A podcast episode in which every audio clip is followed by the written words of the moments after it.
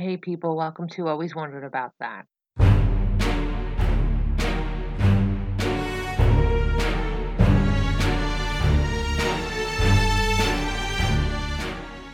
St. Nicholas, Kris Kringle, Santa Claus. Whatever we call him, it's all one man.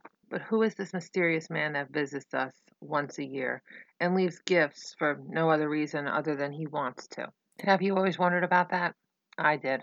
Let me tell you about it. Santa Claus comes with a long, long history, according to the History Channel. St. Nicholas goes all the way back to the third century. He was the patron saint of children. The story of the saint goes back decades to a monk named Nicholas. He was born in 280 AD in the land that is now called Turkey. According to Southern Living, Nicholas wasn't chubby or jolly and had no connection to Christmas. He was a bad boy, defending the church at the time of the Great Persecution, which was when the priests were ki- being killed for not going against their faith. He was eventually called saint because of all the things that were witnessed as miracles performed by him. According to the History Channel, there was mention that he was wealthy and he gave it all away to travel and help the poor. A well known story about St. Nicholas was he saved three poor sisters from being sold by their father into slavery and prostitution by giving them a dowry so they can get married. Over the years, he became known as the protector of children and sailors. The idea of St. Nicholas did not come to the States until it was seen in a New York paper in 1774 when there was mention of a Dutch family celebrating his day of death, which was December 6th. The name Santa Claus came from the Dutch Sinterklaas, which became Sint Nicholas, and that's Dutch for St. Nicholas. In 1804, John Pintard made wood carvings showing a man that we now know as Santa Claus with toys over a fireplace. Washington Irving, in 1809, made the man popular by calling him the patron saint of New York in his book, The History of New York. Eventually, the man was described as a rascal. There was even talk about a hat with three corners that was blue. Isn't it funny? Because now he wears red. It was in the early 1800s that Christmas shopping became a thing.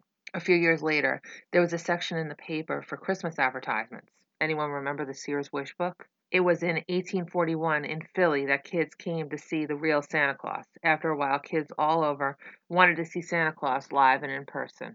I go see Santa at the mall where I live. I can't speak for other Santas at other locations, but the one that I go to, he really looks like you'd imagine Santa to look. In the late 1800s, the Salvation Army needed money to pay for Christmas meals for people, and that was when they decided to dress up men that didn't have jobs in Santa suits and position them in certain corners to collect money for them. I remember seeing a Santa ringing the bell at Rockefeller Center in Manhattan one year. Then there was the story in 1947. Miracle on 34th Street came about.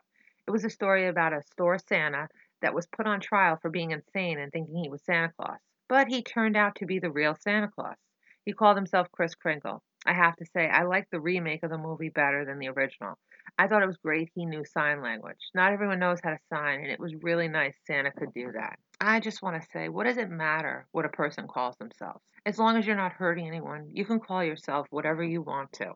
The story, Twas the Night Before Christmas, written by Clement Clarke Moore in 1821, was the first story that talked about how Santa got into your house. He wrote it for his daughters, and to begin with, there were some issues about publishing the story. It being about a supernatural man using the chimney to get into your house and flying around with eight reindeer.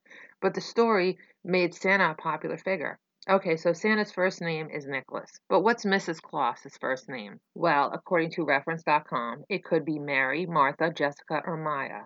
The movie Arthur's Christmas said it was Margaret, but according to Yes, Santa is Real, they say her name is Holly. We all know her name can't be Jessica because, according to Elle Monah of Considerable, that name was created by William Shakespeare over 400 years ago in his book, The Merchant of Venice. But I like the name Holly. Holly Claus is a nice name. She deserves her own name.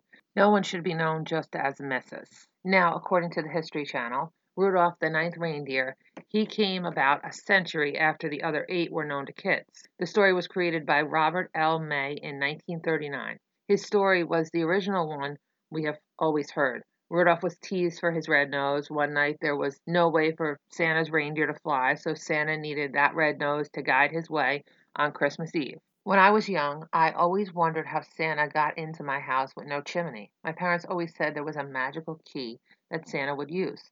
I have that magic key. I have one hanging on my front door as a decora- decoration for Christmas, and I also have one hanging in my bedroom all year round. It's a fancy antique silver key that's Too nice not to be kept around all year. Why do we leave Santa milk and cookies? Well, according to the History Channel, that all started in the 1930s during the Depression. Parents wanted to teach their kids to be grateful for all they have and be willing to give to people as well. Have you heard of NORAD Santa? It's a website you can go to to track Santa as he travels place to place. Yes, I do that every year. I always track Santa's progress. I'll leave a link so you can see and do that this year. When he is right over my location, last year it was my work location, I take a screenshot. I want to add, I also go to the window to see if I can see him fly by. When I'm home, I walk out my back door to look up in the air. I know, silly, but I heard a quote and that stuck with me always. May you never be too old to search the skies on Christmas Eve. Nick Davies said that. It's true. I hope you never feel too old or too grown up to look up in the sky on Christmas Eve, just because. Santa is a very iconic person. He has evolved over the years from a monk that helped for no reason to a saint that protects, to one of the oldest tales of a man that travels the world in one night giving gifts for no reason. Do you have a Santa memory? I'll tell you one of mine. My mother always said I wasn't afraid of Santa Claus because my Uncle Sam would always dress up as Santa, and I believed all of them Santas were him. Now that I think about it, I do remember believing that.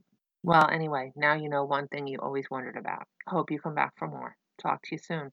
Bye.